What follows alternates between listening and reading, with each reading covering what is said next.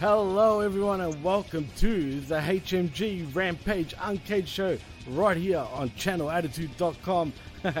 I am your host, Jimmy T, and as you can see, he is the magnanimous. I would be screaming this out right now, but it is 5:30 a.m. for me, so I can't. He is the fine. glorious. He is the Professor Chabelo Vera Cruz. Welcome back to Rampage Uncaged. It's been a while since you've been on Uncaged, as a matter of fact. Are you ready to talk AEW wrestling? Oh yes, the professor's all in for the Haminites. The professor's all in for the PWCites. The professor's all in for all the ites all across the world. And on the chat, you know, they've been waiting for Uncaged to come on. I've, I've been reading these chats. What is going on, man? Y'all are ready. Y'all ready to talk about Uncaged? Haminites, are you ready? Because if you're not all in, then I can't be all in. I need y'all to be really, really all in. And I'm not being sarcastic right now. Oh, I know you're not. And just quietly, shout outs to you and Tommy Wonder, bro, because the reflection has been a hit lately, bro. I've been enjoying every show that you guys have been bringing out, and you can find it right here on HaminMediaGroup.podbean.com, as well as the PWCNetwork.podbean.com, and people are loving it, dude. I, appreciate it for all the reflectionites out there. You know, if I get some new ones, you know, it's a, it's a celebration. All reflectionites are welcome. And you know what? Sometimes you got to get away from the review shows, Jimmy T. You got to get away from the current stuff. That's why, you know, it's more healthier for the reflectionites. It's more healthier for the Haminites to come back to the nostalgia, to come back into the time machines and remember the glory days of professional wrestling. Some, and I can't, and I'm going to be clear on this one. Haminites, the rampageites out there, some of the wrestling 20 years ago still sucked too. But we have to celebrate it. We have to enjoy it because then you can look at today and you probably will talk about All In tomorrow and all that stuff and say, oh, this card sucked. This is the worst pay per view of all time. I will say this I can find something worse back in the day. But that's what is the beauty of pro wrestling. We could find the stuff to, to clown on, but the celebration of wrestling. Absolutely, man. And you can find some bad pay per views from back in the day, no doubt. WCW, anyone? I mean, just saying. But Mhm. um, before we do get into uh, Rampage, I do want to talk about the elephant in the room, and, I, and actually, I'd love to know your thoughts. But um, RIP to, to the hardcore legend Terry Funk and the tragic news of Bray Wyatt passing away also just a couple days ago. I mean, what's your thoughts on that, Prof? Well, I'll give my thoughts a little bit more in detail for next week's uh, Pro Wrestling Reflection podcast. Well, we'll we're going to do like a show remembering both uh, Terry Funk and Bray Wyatt. So I'll give more thought and depth on that. But I'll say this right now on the Bray Wyatt side 30, 36 years old, father of four. That's the most important thing for, for anybody within the IWC, YWC, uh, Jimmy. It's just that we let's look at that first. You know, Yeah. a wife mm-hmm. lost her husband you know daughters lost the father. First and foremost that's all that's all i think about right now you know. Condolences to jojo condolences to his daughters to his kids you know his family you know mike rotunda barry windham. Again it's going to hit a lot of people hard for bray wyatt because you know for mike rotunda he's burying his child that's that's Yeah. that's painful right there number one. So you know that's what i look at. You know on the wrestling side from what i've seen for the last and i'll, I'll be realistic here i've seen the iwc be hypocritical. You know what i mean? I, Oh, i've seen the iwc be more holier than thou. And you know i got the receipts jimmy. Some of the people in the iwc you know before the, the bray wyatt tragedy y'all were clowning him. Y'all was saying all this stuff and then you know you and people really went into the character. People said he was selfish and all this stuff when he was not on wwe tv and all this garbage you could say. And they and people ran with it. People trolled on it. And you know what? Now you find out that he has covid he had heart palpitations and all this stuff. Now do you feel you know you should feel like a dick. You should feel stupid because this man was going through some things. You know let a person's private, you know, let a person's private life be private. You know what I'm saying? So, you know, for that sentiment. And I and I, and again, and I won't be a hypocrite to myself, Jimmy, because you know I can be critical of Bray Wyatt's character. I can be critical of the booking and all that stuff. But I'll say this: the positive about Bray Wyatt is he had a vivid imagination for the business. He had a vivid imagination for his character, where he wanted to go. Now, the only thing I can be critical about uh, about is that you know he blurted too much on one extreme and couldn't come back to the realities of wrestling. You know what I mean? That that's all it was. But that's a that's just a simple criticism from the professor. But I still love the character. I love the fiend. I love the Firefly Funhouse. He is one of the last kind of characters you could say that was larger than life for the kids. You know, like John Cena is and all that stuff. Bray Wyatt tapped into a different spectrum with his, you know, evil psychopathic ways with the Wyatt family. Then he then he just changed with the Firefly Funhouse and the Fiend. And kids could actually wear the mask uh, and you know be you know. And I remember Big Ray saying his son dressed up like Bray from the Funhouse. So it right. it captured a moment with the kids. But you know the Mark Targe, y'all ruined it because you know he lost to Goldberg. He's over. It's over. Hell in a Cell was the worst match in wrestling history. Oh, the Fiend character is over. See, that's the problem. You can't celebrate a character. You can't celebrate celebrate his imagination. We go too extreme on one end. We go too extreme on the other end. So with that being said, and then for Terry Funk, I grew up with Terry Funk. You know what I mean? I grew up on the NWA days. I grew up, you know, watching Terry Funk against Ric Flair, the trilogy. We did a, you know, PWR greatest rivalries on, on back in the day. And, you know, 1989 Terry Funk for the Haminites, go check him out. He was good. He was awesome in that NWA day of 1989. And then put the he put the pile driver on Ric Flair on the table at WrestleWar in 1989. Ooh, that was some good times. And of course, I am an ECW mark. I, I had a little tear in my eye, 1997, when he won the World Heavyweight Championship. But I was think I was thinking to myself, Jimmy, and I was laughing because I was like, "Yo, man, that was that was supposed to be his swan song. That was supposed to be his retirement tour, you could say."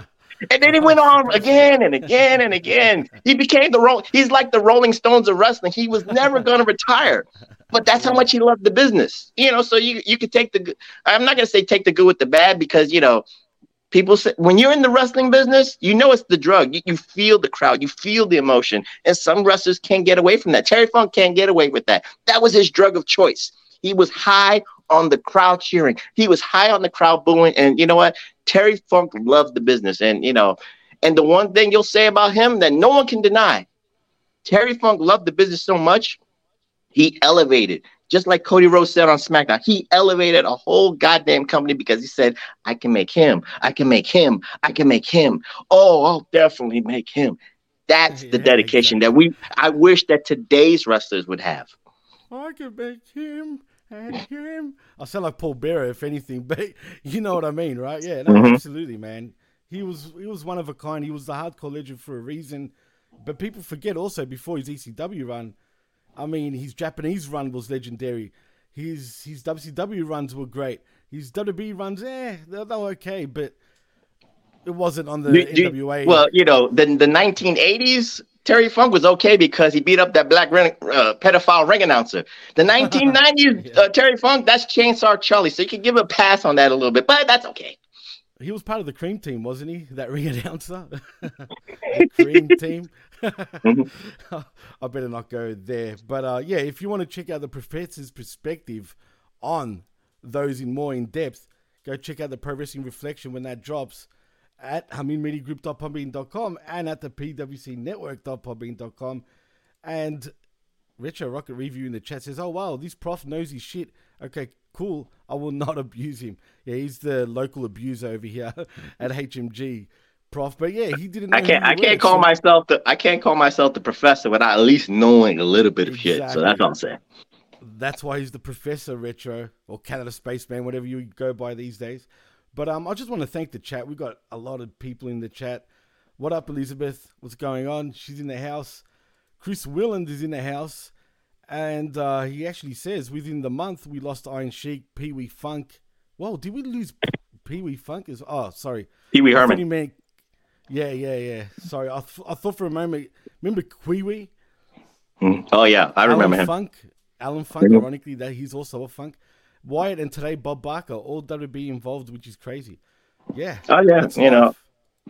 I mean, you can look at Bob Barker and Terry Funk living a natural life. So I mean, right, I can't, exactly. I can't like you know, cry about that. I mean, Bob Barker died at 90, 98, 99. So, you know, God bless him for making it to almost a century. And God bless Terry Funk for making it to almost 80. I mean, that's a natural life for what he did and put his body on the line for. Absolutely, dude. I mean, at the end of the day, I'd be lucky to get to, to 80, put it that way. Yeah. So mm-hmm. That's living your life, man. No doubt about it. Absolutely. Um, what up, TN? Uh, Cooper? Oh, is Josh is my man. What's up, Josh? Hey, Josh. What's going on, Josh? Thoughts and prayers go out to their families and friends. Mm-hmm. Um, Absolutely, yeah, man. Um, and Big Nick is in the house. He was cutting all the onions last night. And go and check out his show also, man. Great show that he's got. And um, who else is in the house? I think that's uh, that's about it. Unless I'm missing, there's a lot of retro. You're funny, man, with all the comments. Just quietly, Jesus, man. Retro's on a roll. So you got to do it. He's got to do it. He's got to represent. Like like our very own Chris Williams says, retro is on the crack today. Jesus Christ, retro, calm the fuck down, bro, please. Maybe anyway. maybe retro is like crying on the inside because of Bray Wyatt and Terry Funk, and this is his like therapy right now, just to keep commenting and keep commenting. Maybe whatever works. He's drunk. And there you go. Look, Chris Williams says the professor's latest PWR What If show is superb. Thank you, Chris. Cheap plug, absolutely, man. thank you, and thank you for what you guys do, man. You and Tommy Wonder are the shit, literally we try to you know put a little spin on the nostalgic because you just can't talk about you know old episodes too so we, we put a spin on everything but you know this is your show jimmy we got to talk about what it is you know because you know it's all, all about AEW right now. It's all about supposedly 81,000, you know, screaming fans at Wembley Stadium, you know. And, I, and I'm not saying that being sarcastic because again, right. we'll see we'll, we'll see it out there. And again, I'll, I'll look at it this way because you can look at it from many standpoints. I'll say I won't kind of ramble on the, on this Jimmy because, you know, I think it, again, this is the I'm not going to say the hypocrisy, but the tribalism of the IWC, YWC. Of course, when it comes with the AEW and WWE, you know, what's the first thing you see, Jimmy, about the Wembley Stadium show about the attendance? You know, oh, well, you know, is this the accurate number and all that stuff? I mean, it ain't going to beat 93,000 at WrestleMania 3 again. But I'll say this, you know, how many times do you want to tell somebody that Santa Claus doesn't exist? That's the beauty of Christmas.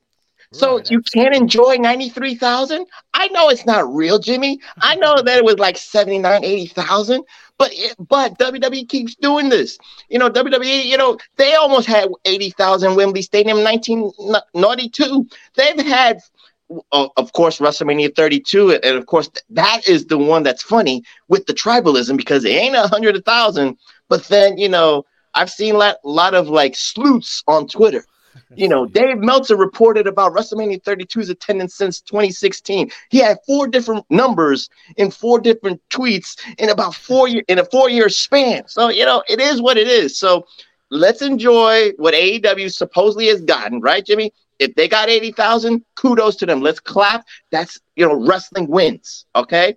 But then after we see the, the pictures and then after we see the turnstile numbers, then make fun of it. Then troll all you want. But right now, we got to celebrate it. That's all I'll say. Absolutely. And Elizabeth says a good point in the chat saying, I'm sorry, who's fluffing cares?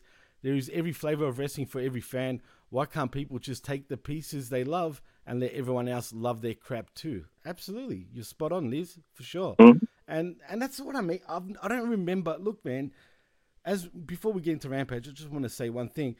Think back to the days during the 90s, right? Especially when ECW was thriving, WCW was thriving, WWE was thriving. I don't remember that sort of tribalism back then, bro. Oh no, there was. No, th- th- there was. Bad though. It wasn't this bad. Maybe because the internet was still new at the time, but it just yeah. Feel, I felt like the ECW fans, especially, were more accommodating to outsiders coming to watch their product. No, you don't no. think so? No, I was in I was in the trenches, Jimmy. So I'm speaking for myself, and I speak because we got tribal for a different reason because we got tribal in a sense since we were the tri-state promotion first because right, right, it was Philly, sense. then New York, New Jersey, and all that stuff. We got tribal because we wanted to get notice.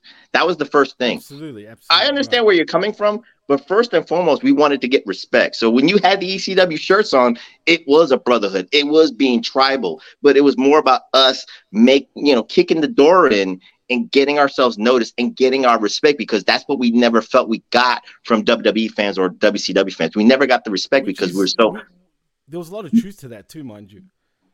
Yeah. So th- when when we felt like you know that they would disrespect us because we're rinky dink. We're in a we're in the 2300 bingo hall arena. You know what I mean? So that that's what it was. But I'll keep saying this: ECW saved wrestling in the 90s because of their presentation, and because of their presentation, it made WWE get an attitude. It made WCW get more reality base, and you got what you got, and that's why we got the Monday Night War. So that's all I'll say. But there was a little tribalism on the ECW side, and I was well, in it. WCW. Actually, I'll, I should take that back because the Southerners you know, were all in for WCW and used to hate pretty much your good old Northeast wrestling in um, up north with D- New York. You know, New York Mhm. as WWF was labeled. It still is actually in many ways, but um, Right. yeah, I mean that were the good old days. But today's one is just toxic. It's feral, and a lot of fans are in denial, man. And when I say in denial, the AW fan base, especially, who like to call everyone that praises WWE WWE marktards and shills. Mhm. I, I, I'm sorry, but they're fucking idiots, man. At the end of the day, why can't we just be fans of professional wrestling? And that's that. Like, we Yeah. don't need this And, and consider most of the people from WWE came to AEW and, and vice versa. So you know, the as MJF said on his like media tour in Oh, England, great, but oh, we're cheering for each other. We're watching each other's matches. So why can't the fans do the same thing? That's the problem right there. If the wrestlers are cheering for for the boys and the girls, why can't the fans cheer for both? And that's what it is. A all in eighty thousand. So for WWE fans, you should clap, and then in WWE fans, they get their eighty thousand at, at a stadium. Then AEW fans should clap, and then the old quote: "Wrestling wins." Let's just remember that. That's it. Why can't we rejoice in that instead of being ah, to each other? But you know what? Look, WWF is like the home team for me in many ways, right? Doesn't mean I don't like AEW. I hate the Mhm. product right now, but I'm just saying, you know what I mean? Well, it sucks. You know what I mean? Are you critical of the product? It's natural. Everybody's going to be critical of the product. They're going to be critical of the booking, storylines, and you know, I've heard the the same criticism about. I mean, all in. You know, people said that Tony Khan has rushed the booking. You know what I mean? He's Well- rushed like certain matches, and I agree to that to a certain extent. You know, has. but the problem with that is, you know, the formula that he had in 2019 and maybe 2020 to build a story on every dynamite it's a little bit different now because he has another show to carry over. He has ROH to carry over. So, you know, he has to he I think he's trying to get more storyline driven every week and then using the pay-per-view as his buffer. And again, that's I'm not saying that works. I'm just saying that's what he's doing right now. He he's kind of missed his formula a couple of years ago where every dynamite then builds into the pay-per-view. But you know, it is what it is right now. But at least one story was has been built, and that's the main event, MJF and Cole. We can't deny that. That's been beautifully built on AEW television, and now we, it's going to come to a head at All In. It has, but at the same time, I feel like, like I was into it. Don't get me wrong, but the last couple of weeks has been sort of the same old, same old, where it just feels like what happened this past week on Dynamite, kind of is exactly what happened the week before on Dynamite. But each to their own, I guess. Man, Mhm. I'm not totally complaining about it, but Well. I, I will say this. I'll say this for a boss, for Tony Khan. If you're going to plan to do a show overseas, make sure your wrestlers have passports and are okay, you know, traveling back and forth. And make sure your ducks are in a row because the way you booked, and I know what you're talking about. I remember the AR Fox thing, you know, know your ducks in a Exactly, row yeah. before you plan on a match. You know what I mean? That that's the thing. That's the quick booking that he did that kind of sucks for for all intents and purposes. I get you, Jimmy. I'm not even I'm not even arguing about that. But again, that's the formula. But he's got to know his personnel and he's got to know their day to days. Again, I, for AR Fox, I'll say this: I've heard reports that his grandmother died.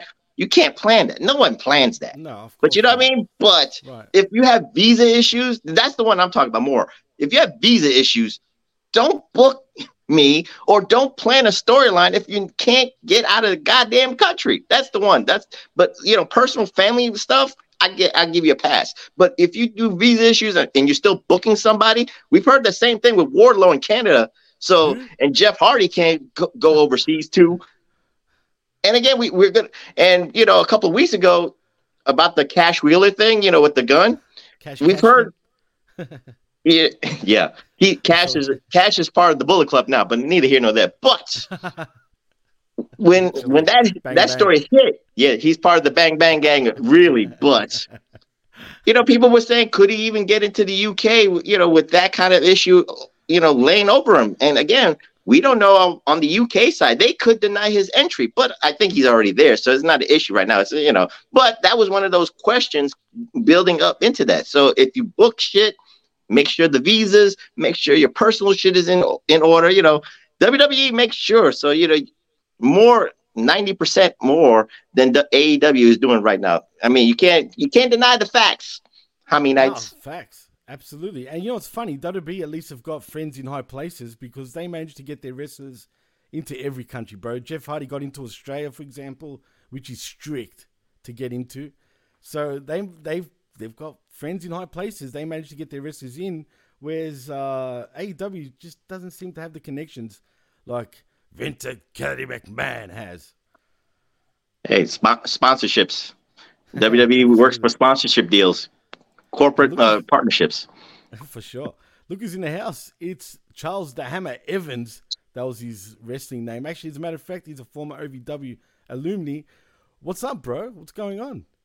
Glad What's up, Charles? Yeah, the Hammer. He's motivated, which is good to see. And also our very own Israeli friend in Aaron Ben Shlomo. And he's in the house. What's up, Aaron? What's going on?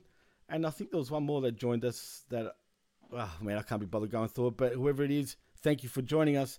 But but anyway, let's get into Rampage, shall we, Prof? Because uh, mm-hmm. we start off with Orange Cassidy defeating Aaron Solo in a match surprisingly that was kind of back and forth. And for a minute, I almost wanted Solo to win this match. I knew he wasn't, but still. But for me, the star of this match, I mean, can, can we say that Cameron is got so much charisma in this so-called QT faction, whatever you want to call it, if that's even a thing anymore? To me, she reminds me of Jillian Hall, but a hundred times better. Yeah, I, I, think the problem is, like you said, because of QT Marshall and he, QTV is kind of in limbo because of what he's doing right now, and you know, being the Latin American champion, all that stuff. So, is he already going to drop his other QTV members because then when you do that, then no matter what Cameron is doing, it doesn't matter. You know what I mean? So it, it just kind of like she's just there to fill up airtime, and Aaron Solo is just there to fill up airtime. And then you know you need a formula. If you're a faction, that's the formula for the faction. So they're challenging, you know, for the international title and Orange Cassidy. This is like the defense number. Is it 30? I, I lost count. Yeah, like yeah. actually, um, you're spot on because bang, yeah, Josh. This is the thirtieth defense. You know, and for Orange Cassidy, you know, people could love him or hate him because of of the character or the lack of character that he has. But I'll say this: he's the workhorse of AEW. He's put his title on the, you know, they've booked him to put the title on the line. The only problem is, you know, people are mad about Roman Reigns in three plus years and burying everybody. Orange Cassidy, I'm not saying he's burying the AEW roster, but you know what? Who who can beat him now? Who can beat him? Other than Jon Moxley, which is the only person I can really think off the top of my head that should beat him and beat him handily because the booking of Orange Cassidy is, oh, all these defenses are tiring him down. His body's worn. Well, he's still winning. So what what are we waiting for? Are we waiting for a broken leg? Are we waiting for a broken shoulder? And then he's trying to defend it because he's the hero and he's like i'm not gonna be i'm not afraid of any of, of, all competition. Then jon moxley comes in and beats the shit out of him in 30 seconds and takes the title. Fine. That's your story. That's what you've been working on for 30 defenses plus. Okay if, if that gets your rocks off cool. But you know what is that doing to your aew roster of challengers? You know you could do some simple things jimmy and i'll say this. You know for other people that are on ROH and you know, and other people that are on like Rampage and, and all that stuff and not getting the TV time, you could do top contenders matches for the international title. And then, you know, Orange Cassidy doesn't have to be backstage, just look at somebody and like, you want a shot? Good. You know, it works right, one week and then it doesn't work another week. Right, right. But again, right, how's that roster looking after Orange Cassidy has like obliterated 30 of your guys? He's literally pissed orange juice all over the whole roster, man. Mm-hmm. Literally. I mean, yeah. Uh, but you know what gets me about them pushing Orange Cassidy the way they do if you look at the numbers, he's not actually a draw A draw what, like the viewerships? in ratings, right? Oh, okay. Well, I again, we don't. Well, according to WB Discovery, they got different numbers than the uh, WrestleNomic numbers. You know, Of two point five million watch every week of, of Dynamite, supposedly. So you know, again, Oh, please. You know what's even more disturbing, Prof? The fact that the the boss of the company is a friggin' orange mark, literally. I, I again, there's a positive and a negative for that. You know, he's a fan. You know, I, I saw in the comics that you know Tony Khan was an ECW mark. Yeah, but he's he's a fan first and foremost. You know, again, he might have not liked the WWE product. He might have not liked the WWE presentation. He might have like drifted to the ECWs. He drifted to the alternative stuff. So you know, and that was his motivation, and God bless him for that. But you know what? Yeah, he is an orange mark. He he dressed for he dressed up as Orange Cassidy for Halloween. So you know, it is what it is. So if he if he thinks that Orange Cassidy is one of his pillars, so let's let's go with it. That's why I said he's the workhorse of AEW. You can't deny that. No, I'm not. You can't. I won't Absolutely. deny that he, he he puts effort onto that. But again, we've seen three years of Roman Reigns, and people are mad that he has the belt that long. But on the flip side, we've seen 30 defenses of Orange Cassidy, and people are equally as as either frustrated or like, okay, where are we going with this? You know, it's kind of carried too much. Who's the right guy? We I said it weeks ago. Swerve Strickland should have been the AEW International Champion when they should have pulled the plug on that. They didn't pull the plug. Might have been a racism thing, but that's neither here nor there. But I'm just saying, again, where we going with this? If it ain't gonna be, if Jon Moxley doesn't beat Orange Cassidy for that belt, then there's something wrong here. And yeah, then then you're right, Jimmy, that that, that Tony is an orange market, and he's trying to prove a point here with all these defenses. Whatever, whenever, right? There you go. See what I did there? Well, Zane Vicious is in the house saying, wait for that heel turn. What, is in with Orange? That would be all right. I'd love to see that. I think that would work better for him, considering his gimmick, really, when you think about it, Prof, is kind of heelish. Yeah, but he he doesn't care either way. That that's the that's the gimmick of, of him. So you know, it the whatever doesn't mean it, it's a heel. they pulled the plug, all right. um, uh, where, where is that comment? Josh says in the chat, who would you have beat Orange for the title? Prof, I'll ask you that first before I give my answer for that. Who Well, should after- be the one? And not Billy Gunn, obviously. Yeah. Well, I said it. I think Jon Moxley. I mean, that you, when you had that build, Jon Moxley looked at Orange Cassidy. Jon Moxley should be the guy that to take the international title. You know, give it more, give it prestige that Jon Moxley, a former AEW World Champion, is now going to fight for that you know international title. Give it a little bit more star power. I'm I wouldn't be uh, upset with that. Again, you you got a, a lower tier of, of guys on the roster. Are you going to use Powerhouse Hobbs? Powerhouse Hobbs? Are you going to use Wardlow? Are you going to, you know, what are you doing? That, again, Orange Cassidy is beating everybody. So that You that's the problem. What I what still puzzles me, dude, is how the fuck do you fuck up Wardlow? I mean, he was hot at one stage, only for them to literally extinguish him big time, Mhm. bro. Like, I mean, he's nothing now. They're getting to the point where I'm starting to feel like it's like uh, with Dolph Ziggler, right? You know, everyone used to love Dolph, right? Mhm. And then WB just kept deep pushing him, kept deep pushing him to the point where the fans just had enough and were like, you know what, fuck him, right? That's how I'm starting to feel with Wardlow. Well, I, I I I still have hope. I still have hope for Wardlow. I think the you know his look, his appeal is there. It again, it's just like don't give him the don't give him a TNT belt and then have him lose it in one or two weeks. That's the point. It's pointless. But Pointless if anybody indeed. needs a heel turn, Jimmy, it would be Wardlow. That's and, if again and and for Josh's question, I said Jon Moxley, but then if Wardlow pulls the trigger on the heel thing and destroys Orange Cassidy, there you go. There's your new champion right there. That gives him a little bit of momentum. That gives him a little bit of oomph into you know on TV. Well, like Josh says, at one point Wardlow was their Goldberg. It's true, but now he's their Mm-hmm. And um, and Zane Vicious says they pulled the plug on Wardlow. They well, yeah. Not only did they pull the plug, they cut the power, Mm-hmm. literally, like cut it. And look who's in the house. It's the comment king himself in Todd Brantley. Hey, yo. And um, Liz also says in the chat, it's like Lance, Luchasaurus, Big Bill, any larger guy who is going to not get a real push because those guys represent the guys who picked on TK in high school. We've been saying that for years, Liz. That is spot on. As a matter of fact, Chris and myself, when we started podcasting way back now, like four years ago, mm-hmm. and uh, we started the skirmish where we talk, you know, AEW Dynamite. We were saying as a joke from back then, I kid you not, that if you're if you're over six feet and over two eighty, you're a jobber. You're gonna get jobbed out. Now I said that as a joke. No shit. Because, mm-hmm. you know, that's what I saw one week, and I just said that. And but you turned you know? into no, you turned into Nostradamus. Yeah, I did call myself Nostradamus for a little bit back then. But yeah, well, mm-hmm. you know, it actually came out to be true, and it's crazy because how do you have guys that big look like jobbers? But like Liz said in the chat, could it be the fact that the big guys, maybe your big jocks back in high school, were picking on TK? Could it be that? Well, I, I'll answer Elizabeth with a movie. If you ever saw Revenge of the Nerds, that's what happens. the nerds got their revenge.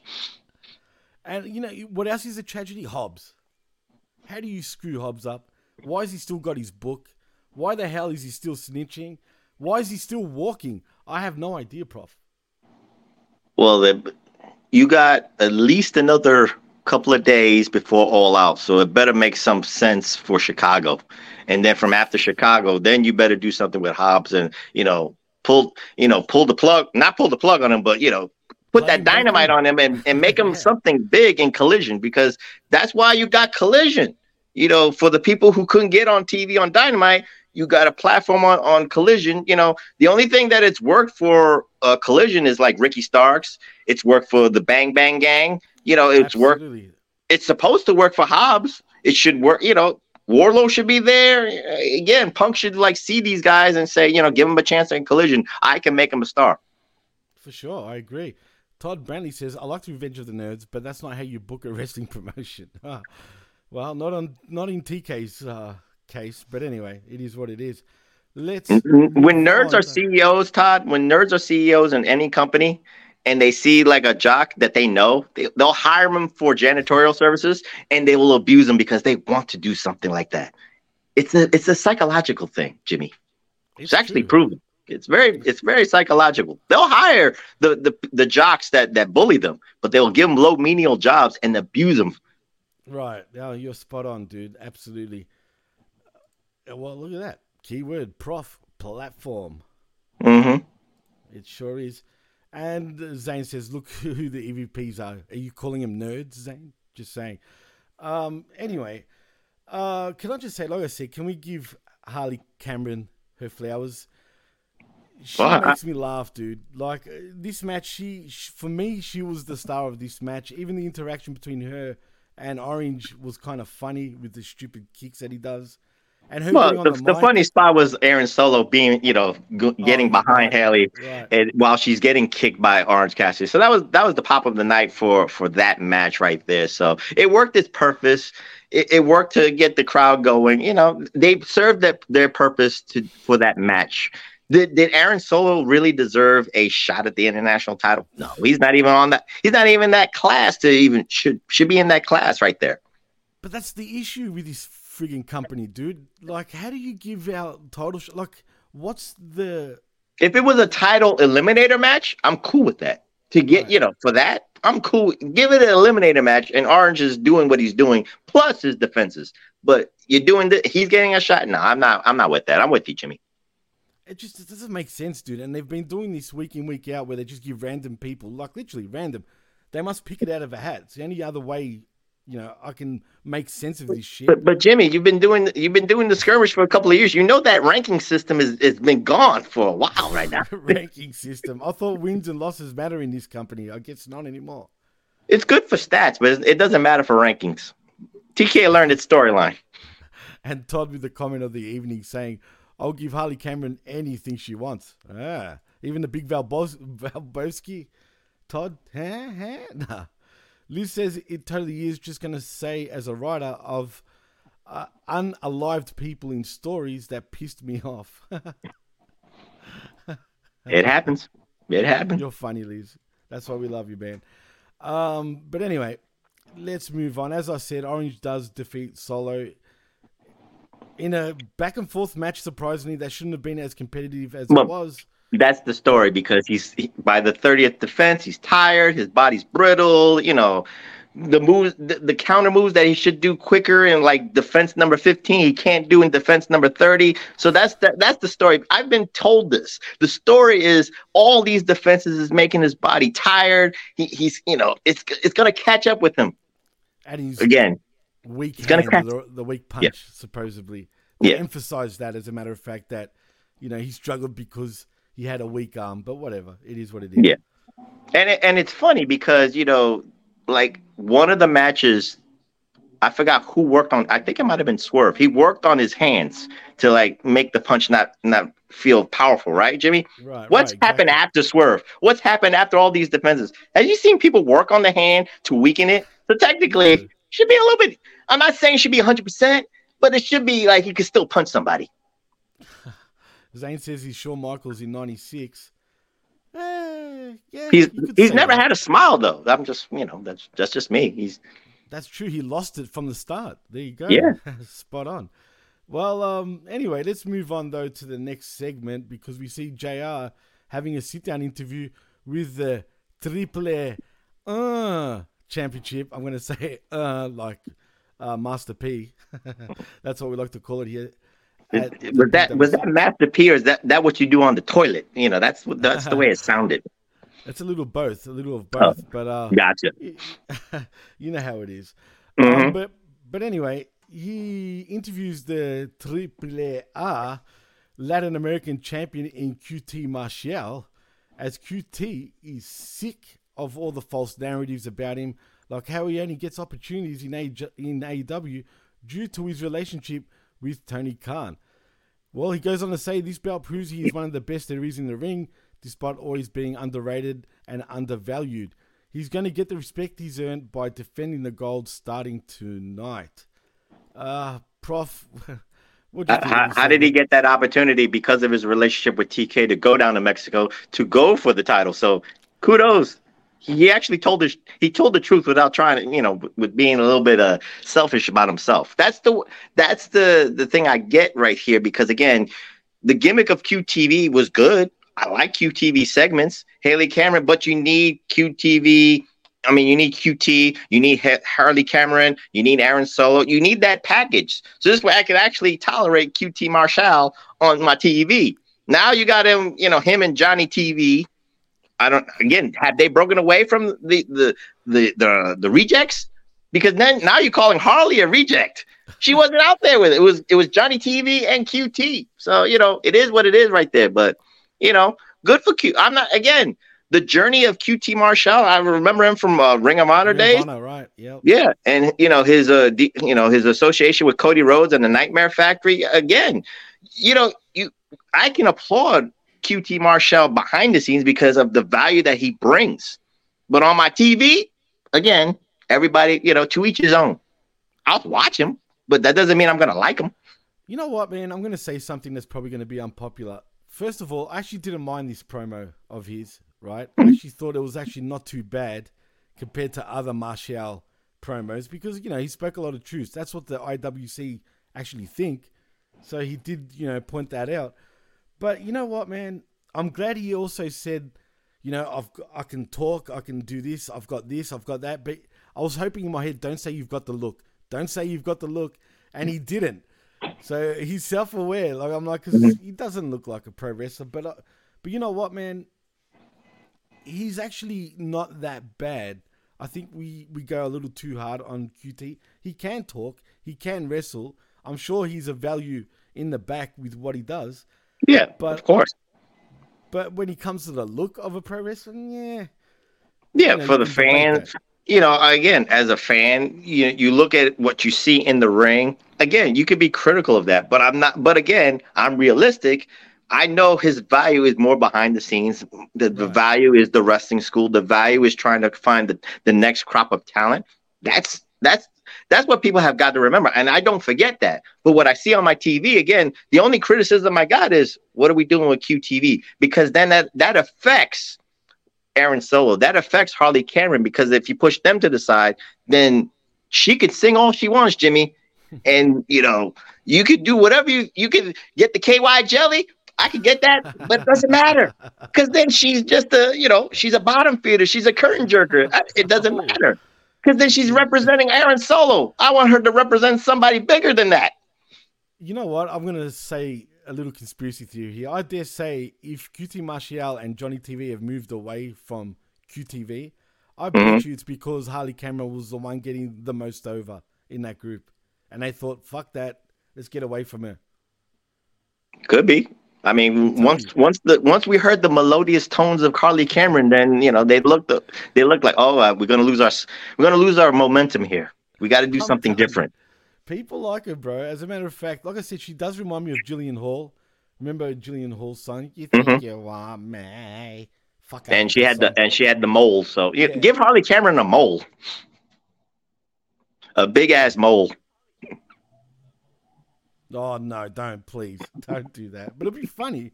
It'll be mm-hmm. funny. But she's much better than that. But we'll see what the future holds for her, man. I think mm-hmm. she'd be great in WWE. She was there. She was in NXT, but then they didn't see yeah, nothing. So yeah, but well, it's like uh, what's her name? Um, the other Australian chick that's uh, Steph De Lander, that's mm-hmm. Cardona. Since she's right. left WWE, she's so much better, dude. She's awesome right now. So I, I, I rate her as a matter of fact. I didn't rate her as Persia Pirotta, whatever her name was in NXT. Mm-hmm. Her as as what she's doing now with Cardona is the shit, man. Them two have got great chemistry. Well, again, you got to get opportunities wherever you can get it. If you get it in AEW, good for Harley. If you get it in uh for Steph La- Steph Lander, if she could do it in the Indies with Matt Cardona, good for her. You get your money any way you can. Todd says in the chat, don't give them any ideas, dude, about the mole, I assume. Professor No Mole for her, good grief, Josh says. And just saying, you know. Jillian Hall's a rib. Whoa, we're getting heat for this, for even mentioning Jillian. God damn, got, that make me seem like a. she got she got something in, in her ribs that those times, but yeah, that's neither here nor there. hey, I'll give her this. I hated Jillian Hall, but god damn it, I still remember the song. That should tell mm-hmm. you something. So she left some sort of mark, not just that mole, mm-hmm. whatever it was. Thanks to yeah. the boogeyman.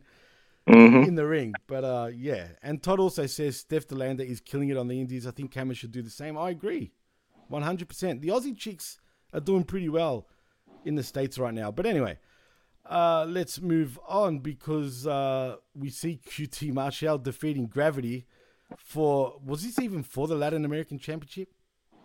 I think it was for the Latin American Championship. Again, it, it was more of a novelty right there. I mean, is Gravity a number one contender? No, he's not. He shouldn't be a number one contender. But of course, for AEW television purposes, he is. I don't know how he got that, but it, it, it's a stepping stone for, for QT Marshall, which it should have been. Well, first of all, I was impressed with QT's, uh, you know, speaking of Espanol, mm-hmm. which uh, kind of surprised me. And Gravity, for crying out loud, why didn't we see that except for his entrance? I mean, it's dumb because gravity's all around you, dude. Like, you're not in space, but mm-hmm. wouldn't that imply by him walking slowly and jumping around, wouldn't that imply zero gravity? I'm just saying. Oh, I, I can't get into the uh, chemistry. I can't get into calculus. I failed calculus a couple of a time or two. So you know, I don't know the equations and formulas, Jimmy. So you know, if he can bend uh, gravity, if he could like defy gravity, so to speak, it is what it is. But QT Marshall, I think we have to look at. He had the look. He had the great. I, I like the ring gear you know, oh, wearing the Mexican colors. I like, you know, again, embracing what he's he is right now as being the Latin American champion. Yeah, right. he's good. So it, it, it served its purpose. He would be a great, great. He would have been like like a great jobber in the '80s in WWF, right? I'm talking about like a a Red Rooster or a Brooklyn Brawler, a Barry Horowitz type. If Wait, Gravity or QT? Then. No, QT, QT. Oh, he'd be more of the Brooklyn Brawler definitely. For sure. Hey, mm-hmm. Brooklyn Brawler had a long career, man. It's nothing yeah. to sniff at. You know what I mean? So absolutely. there are that's that's the problem with the IWC. They they forget there's value in the wrestling business from the main event to the jobber because the jobber gets is the enhancement talent to get the people over. Absolutely. I agree 100%. Aaron Ben Shlomo says, I am waiting for Leatherface versus Robocop match. Since Chris spoke about it, I want to see it. I fucking forgot about that, Aaron. Don't conjure that shit, please. Hell in a cell. You got to put it in the hell in a cell. oh, shit. That's it. I'll be done. And, and I need a, and I need the and I need a spotlight. Not not a red orange spotlight, but you know, I, maybe the the red for blood. Zane says QT would be the brawler's flunky, or would he yeah. be his fluffer? If you get what I mean. no, no, he he would he would be his flunky because he'd be wearing the Met garb. While Brooklyn Brawler was wearing the Yankee garb, he'd be the flunky because he'd be wearing Met garb. that would be actually pretty good, actually, if, if I saw that. Mm-hmm. That would be pretty funny. And Todd says that's an insult to the Brooklyn Brawler. That's why the Brooklyn Brawler is, is uh, working him right there. He, you know, he, he's my flunky. He can't wear the Yankee colors. He's got to earn that. That's why he wear the Met colors. For sure. And the Hammer says in the chat, Brooklyn Brawler apparently is in still good shape and works out. Good on him, man. If that's the case, I haven't seen him lately, but if that's true, wow. I mean, he's mm-hmm. going to be seventy at this point. He got to be in his mid sixties, I think, mid sixties to seventies. Yeah. Oh, absolutely, easily. Well, anyway, QT does win the match. It was eh, pretty one sided. He nails as it should have been. As it should have been. Absolutely. He nails him with a with a diamond cutter and the dirt sheet driver for the win, and that's that. And mm-hmm. gravity. I didn't know gravity was Bandito's um, uh, brother, man. What the hell? Brother or cousin? Yeah, something like that. I, I, I remember. Yeah. Strange. And Bandito and Bandito still hurts, so you know we haven't seen Bandito on AEW TV in a while. So I guess yeah, we got to deal with gravity while we wait for Bandito. I guess we do. Mm-hmm. Well, we move on from one kind of squash match to another, which involves Luchasaurus squashing a jobber. I don't even know his name. What the hell was his name for the TNT Championship? Well, it was the TNT Championship match. Another championship match for whatever reason and whoever this jobber was, why was he number one contender? But again, he might have a lot of wins on ROH TV. He might have a lot of wins on some dark matches before the airings of Dynamite and Collision. So you know he's he's he's earned his stripes to get a TNT title shot. So it is what it is. What the hell, bro? What the hell? Championship matches for everybody, man. Heck, I'm gonna put my hand up it's funny because when you look at Luchasaurus and he is the official TNT champion, he just feels so out of place because Christian is just so perfect with the bell. He's just so perfect. He's killing it. And Lucha's just in the background. So, you know, he's taking it. He, he's taking it like a whipping. That's a flunky right there. He's the ultimate flunky, like accepting, not not holding the, the TNT belt, not putting, you know, not putting stock and weight on it because he doesn't care. Christian is killing it with the with the TNT title around his shoulders. You know, the father killer. You know, dead father. So it, oh you know God, he's dude. killing it. But then it just feels like Luchasaurus is so much of an afterthought that even his match doesn't matter right now. And he's supposed to defend the title against Darby, I believe, it all out in Chicago. So, am I really invested in Luchasaurus? or I really want to see Christian in the ring against Darby for the TNT t- title. You know, put a loophole on that. Oh no, you're spot on. I'd rather Christian any day to be in that matchup, but Luchasaurus is. I hate to say this, man, because he's got the look, but he's so fucking useless, dude. Like he's just useless. Like, didn't he win tough enough initially? He did, right? I don't know if he won it or just uh, was involved in it. I'm pretty sure he was up eh, towards the end. I could be wrong, but I know he was in the final five at the very least. Probably, probably was. But what's funny is that WWE told him, "Don't ever do professional wrestling because you never will become one." And you know what? he still hasn't learned, dude. He just doesn't know how to like.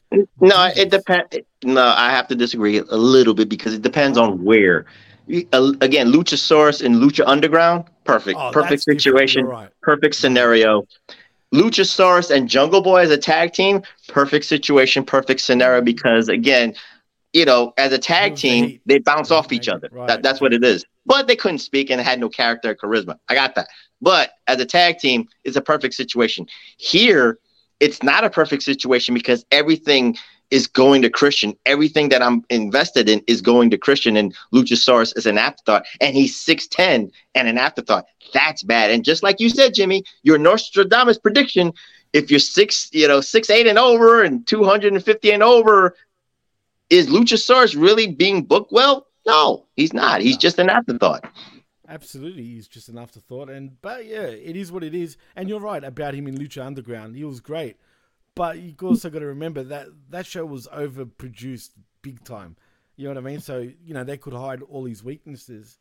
Mm-hmm. It just felt more natural for him because it kind of felt like more of a TV show than a wrestling show, if that makes any sense. But uh, Yeah. anyway, He portrayed that character for a TV show in Lucha Underground, and here, and everything else after that in the Indies and the AEW, then the character just hasn't been refined. He hasn't. He hasn't refined the Luchasaurus character. He hasn't even defined the Luchasaurus character. That's the problem. We might need him to speak so this way he can give us something to be invested in. He can give us something to like say to relate to. If once Right. once he speaks, again the the aura of the Luchasaurus character, what it is, what it represents right now, Jimmy, will be gone.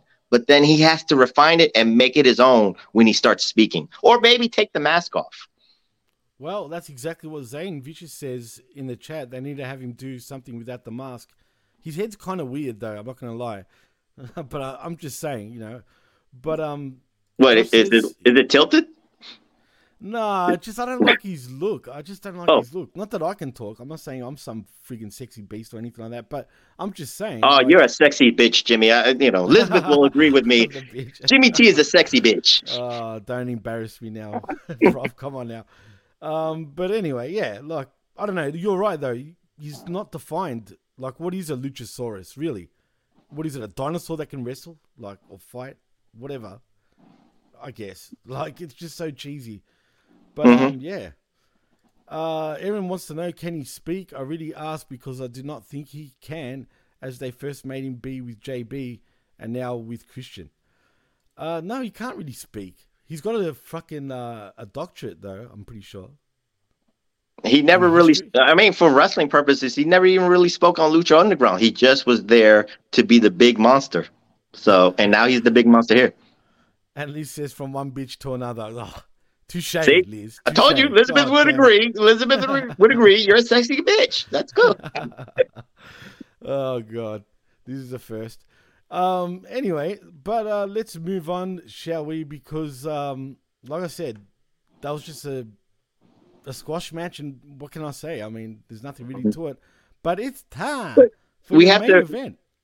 Well, we got to say it right. It's time for the main time. event. Alright.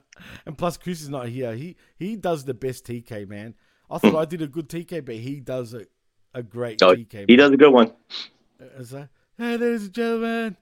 I can't even do it. I can get the cadence, but not the voice. He can do both.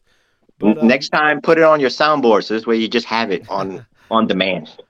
you know what? I've been meaning to do that, but I fucking um, I keep forgetting. I will do that next time because uh, I like how Big Ray does that. And shout out to Big Ray. Mhm. Um, next though, it is the main event. It is Saraya and Toni Storm versus Britt Baker and Hikaru Shida. Um, I was look, man, for a rampage, it seems like a decent main event for what it is. I mean, yes, it's the women, but hey, they they they're good enough in terms of in the ring.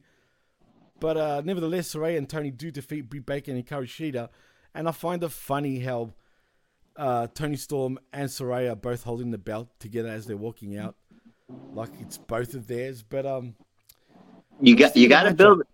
Yeah, you got to build a little intrigue for all in. You got to build a little bit of intrigue in who from the outcast is gonna like outwork. You know, snake the other one. Will Saraya snake Toni Storm to get her? You know. Her shot at the AEW championship, or will Toni Storm become the three-time champion and all that stuff? I think for for the purposes of storyline, I think Toni Storm should win it and then break away from Outcast, and then you you start that program between Saraya and Toni Storm. If you go with the hometown victory of Saraya, I'm not I'm not opposed to it. But then again, what do you do with Toni Storm? I don't want Britt Baker to win it, even though maybe I think people want Britt Baker to become a two-time champion because again, TK, he's an orange mark, but also TK is a Britt Baker mark too, hmm. because it's been about Britt Baker. It's her world, and we all just living in it. So I and Hikaru Shida, just an odd woman out because I don't think anybody, if you do a poll, Jimmy, about who should win, Saraya probably be number one, Toni be two, Britt be three, probably be four. She'd be in last place, I think, in people's polls. Yeah, uh, look, the AEW Mark Tars do love Shida, to be honest, right? But yeah, I agree with you. If I was to like vote, it definitely for me, I guess it'd be a good sort of you know heartfelt feeling for everybody in the UK to see Saraya actually win the belt. But is she ready to have a singles run? I think she, I think it's more ready for Saraya to win, but then have a storyline with Tony Storm and the breakaway of Outcast if they want to choose to do that. I like the Outcasts. I think they're pretty good. Like, um, and like our very own Chris Am says, the Outsiders, because they really feel like a little NWO clique right now. They're dominating, like in AW. But but they but they dropped that ball from the outside hers against the originals. So it I just know, you know that's true. So th- you, you you put a band-aid on that mess up and then you do this, which is fine. And that's why I think that the Outcast probably is the best storyline for either Saraya or Toni Storm to win it because you can actually build something not to all out. I'm not saying that. I'm just saying you just build on dynamite. You just keep building. You can build it to the next pay-per-view of I think it would be full gear or something like that if you want to do it that way. Well, they're going to need full gear to build anything at this point, but um Liz, I just want to say you got the comment of the night with that one. You beat out the comment king. So take that, Todd. Well, you, you, know, if Todd's the comment king, then no. If Todd's the comment king, then Elizabeth's the comment queen. yeah, or the comment bitch. I don't know, one or the other. But uh, but no, Liz, you killed it with that one, man. I had to put a star on that one. That's for sure. Um, but anyway, yeah. Look, I'm not really hyped for this pay per view per se, but um, the only thing I am hyped about, and I've said this on the previous shows, is the fact that my cable provider is showing it for free. So that's the kudos to my cable provider, which is Fox, ironically. And, nice. Um, yeah, so thank you, Fox. But they're showing it on ESPN. So yeah, I don't have to pay for that shit. But how do they build to all out after all in, dude? I mean, there's too much in and out going on you you had to do the finger thing, right? When you said all, you had, I, am looking at you had to do that, and now I have to address I that. Mean, but come on, bro, when you call it all in and then all out and do the hokey pokey and turn about, I mean, is that what it's all about? I, am not sure anymore. This this was the uh, I, I guess I could say something negative about Tony Khan right here because you know you could put so much emphasis on Wembley Stadium, which is what you should do with eighty thousand people but you didn't need to like do Chicago and have a pay per view. You could have just done Chicago as the you know the fallout from Wembley Stadium. You could have done the the the United Center for Dynamite and Rampage and Collision, and then stop it. You didn't have to do another pay per view on Sunday to do it all over again because you know when you have a fallout from a pay per view and then you do another week. Remember, WWE did this in 1991.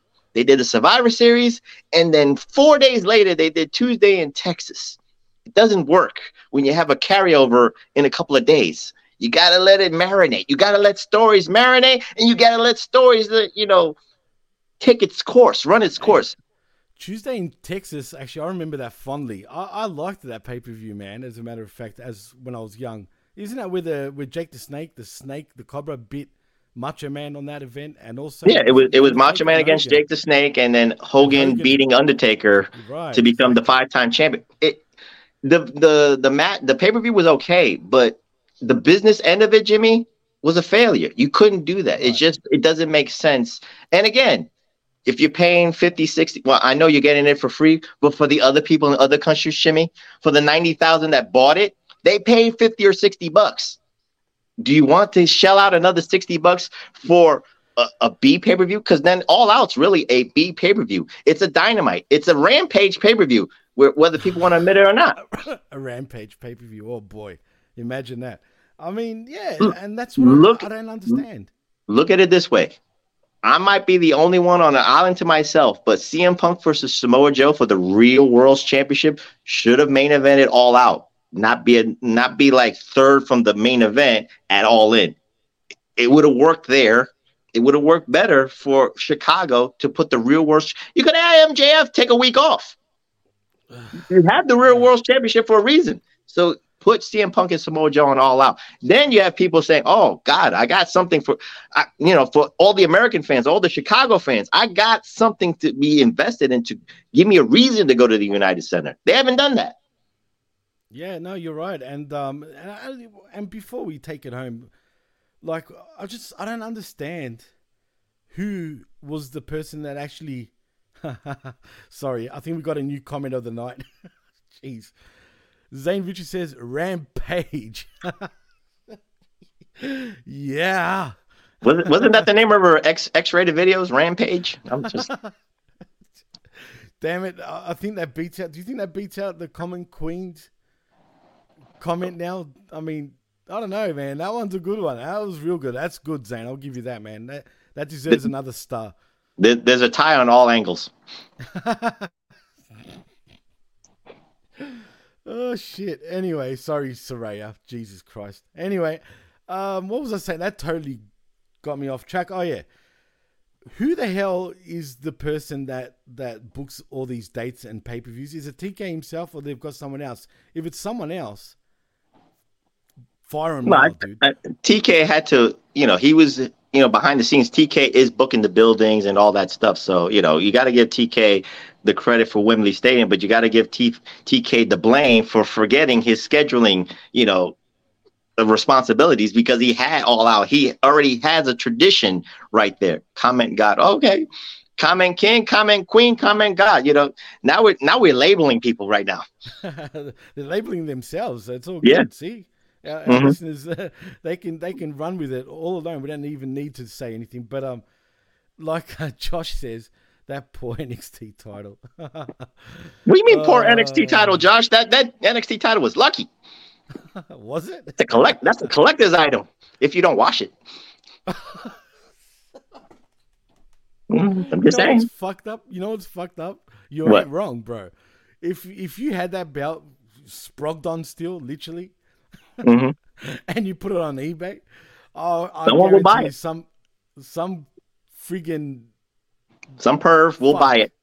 Would buy it and spend top dollar on it. I, I guarantee it, man. Oh, look, but, but remember, uh, put it this way: for the perv who wants to buy it, just remember it's not her juices; oh, it's his juices. So you know, yeah. like Elizabeth yeah. has to spend twelve hundred dollars for that NXT belt for a reason. That's what I'm just saying. But oh, Jesus Christ, man! Uh, they should have retired that the second that all came out because.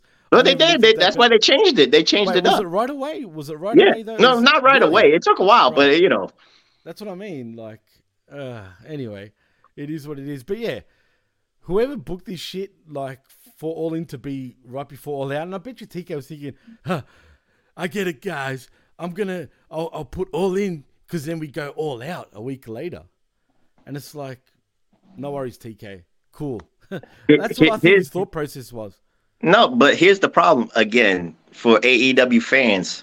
What is your what was your WrestleMania before All In, right? Was it double or nothing or was it all out? That was supposed to be your big pay-per-view. Now you got a now you got a quandary now because if you want to do All In as a traditional yearly stuff. I'm not saying that they're going to do all in every year in the stadium, but again, you've already solidified all in. Is it a five year anniversary of the the first one, or is this going to be a yearly AEW traditional pay per view that you're going to have to top that? You know, again, Vince McMahon, whether you love them or hate him, always thought about well, I did WrestleMania one at Madison Square Garden, but I'm thinking about next year, and I'm thinking about the next WrestleMania, and after that, where am I going to do this? So he already did all in at Wembley Stadium, but then there's two problems: is all in traditional, or is all in something special that you're going to wait another five years? Because if you wait another five years, then cool, whatever the case may be, then all out is still your signature pay per view event for the Chicago people. But if you got all in on your on your calendar right now, then you're gonna have to do another stadium. You got to go to Jacksonville, or you got to do you know Texas Stadium, or you got to do you know what, what, the the Fulham Stadium that he has the soccer team or something like hey, that. But that would be all right because the Fulham Stadium is actually it's very old, but it's very unique. I like the look of it. It'd be different, that's for sure. And it's called Craven Cottage, and uh, ironically, there's an actual cottage r- right mm-hmm. there, like in the stadium, which is kind of funny. But yeah, sorry, Prof. Continue on. No, no, that that's the that's the problem. Is what is all in gonna be? If all in because of what it just did is it's their WrestleMania. Are you going to make it a traditional yearly pay per view? So then something has got to be sacrificed. Well, speaking of sacrifice, Todd maybe is back as the comment king because it sounds like TK's dad pulled in when he should have pulled out.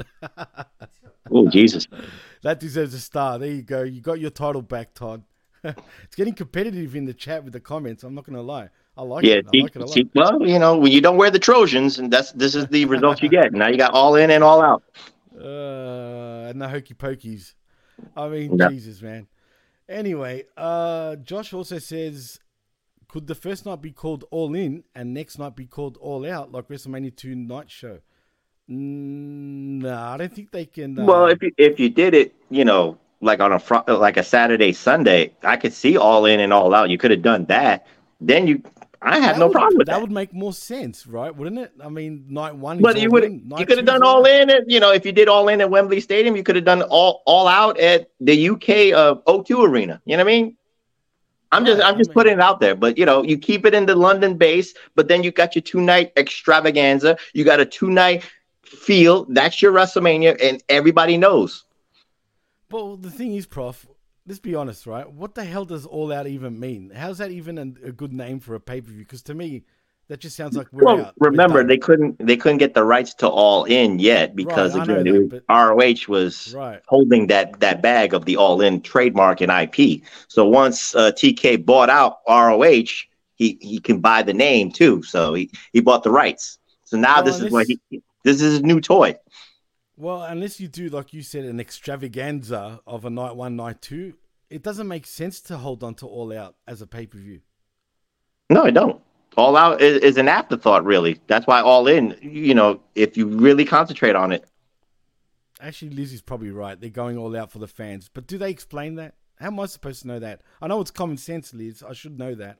But still, I'm not thinking like that. But, uh, are, they, but anyway, are they really going all out with the matches they already announced?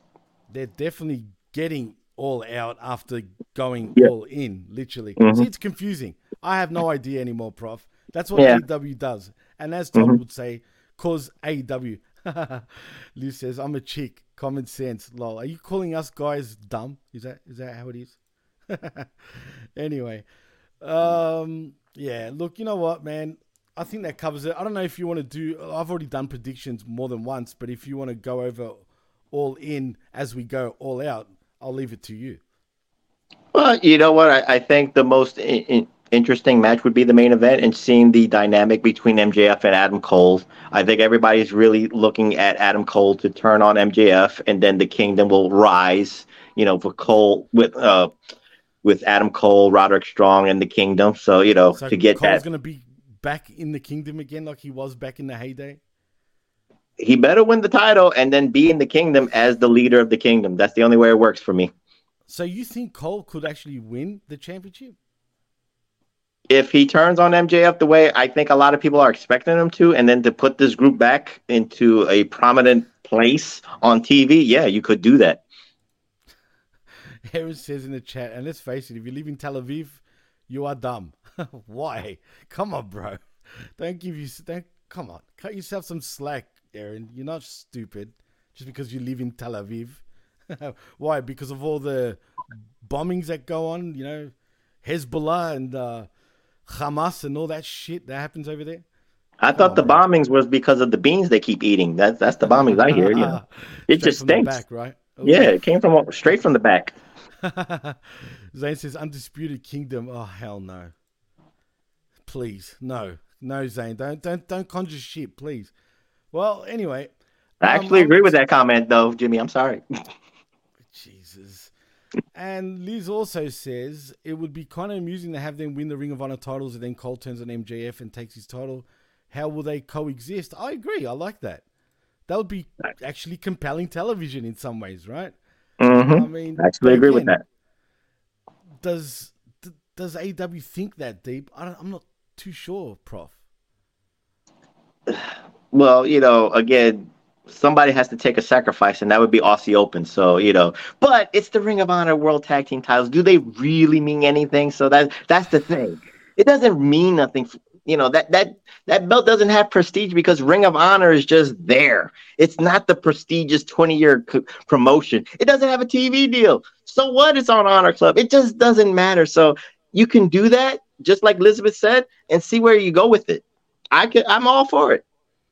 Well, Zane thinks that Cole was winning regardless, but they've been peeing in the mud and obviously are dirtying their shoes. I mean, I think I think because of the way they've been, I think it's more because of the comedy aspect of it. Whether I mean, if you get the comedy that they've been doing back and forth, you know, the the stuff they did with the kids at the Outback Steakhouse and stuff like that, you know, but they've been doing so much comedy skits to build to this moment. You know, some people if, if you find it funny, that's one thing, and then that's great television. Or if you just find it like annoying, that's that's another spectrum.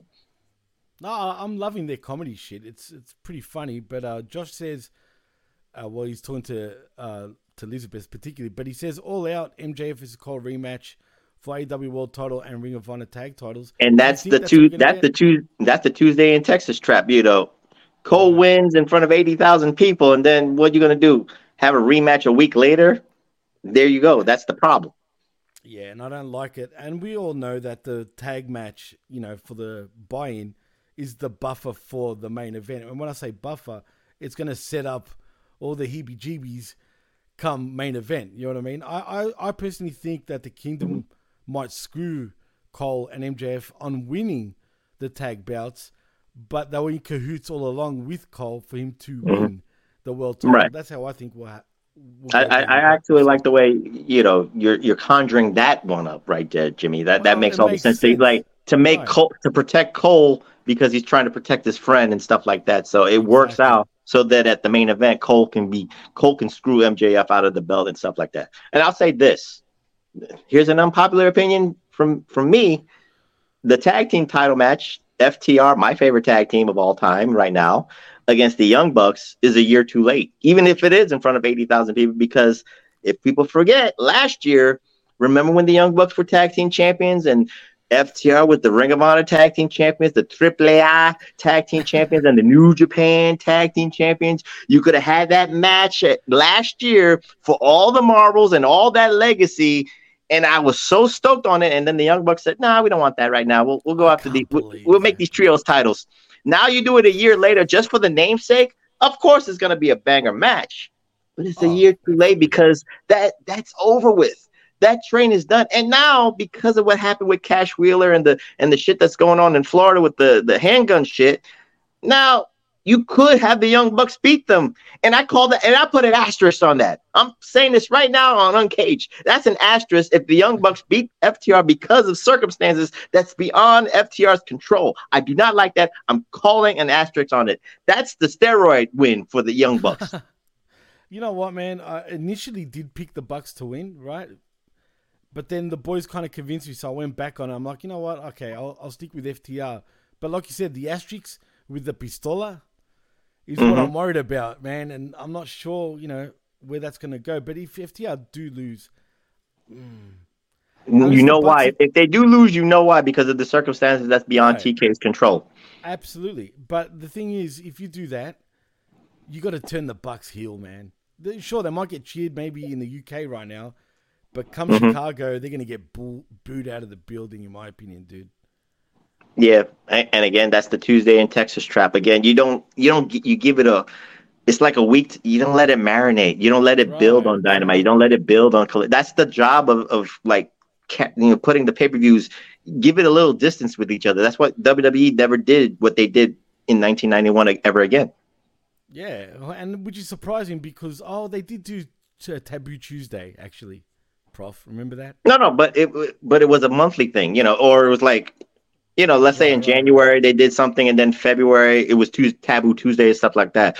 There, you have to give it a little bit of distance, like a three to you know four week window between pay per views is different than four to seven days of a of a pay per view.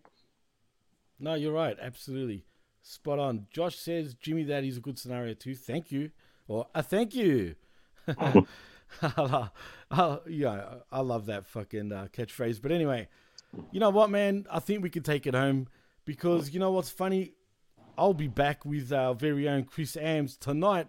We're doing the well after the collision, we sift through the wreckage, and I've got a bad feeling that we're going to be sifting through quite a bit of wreckage tonight.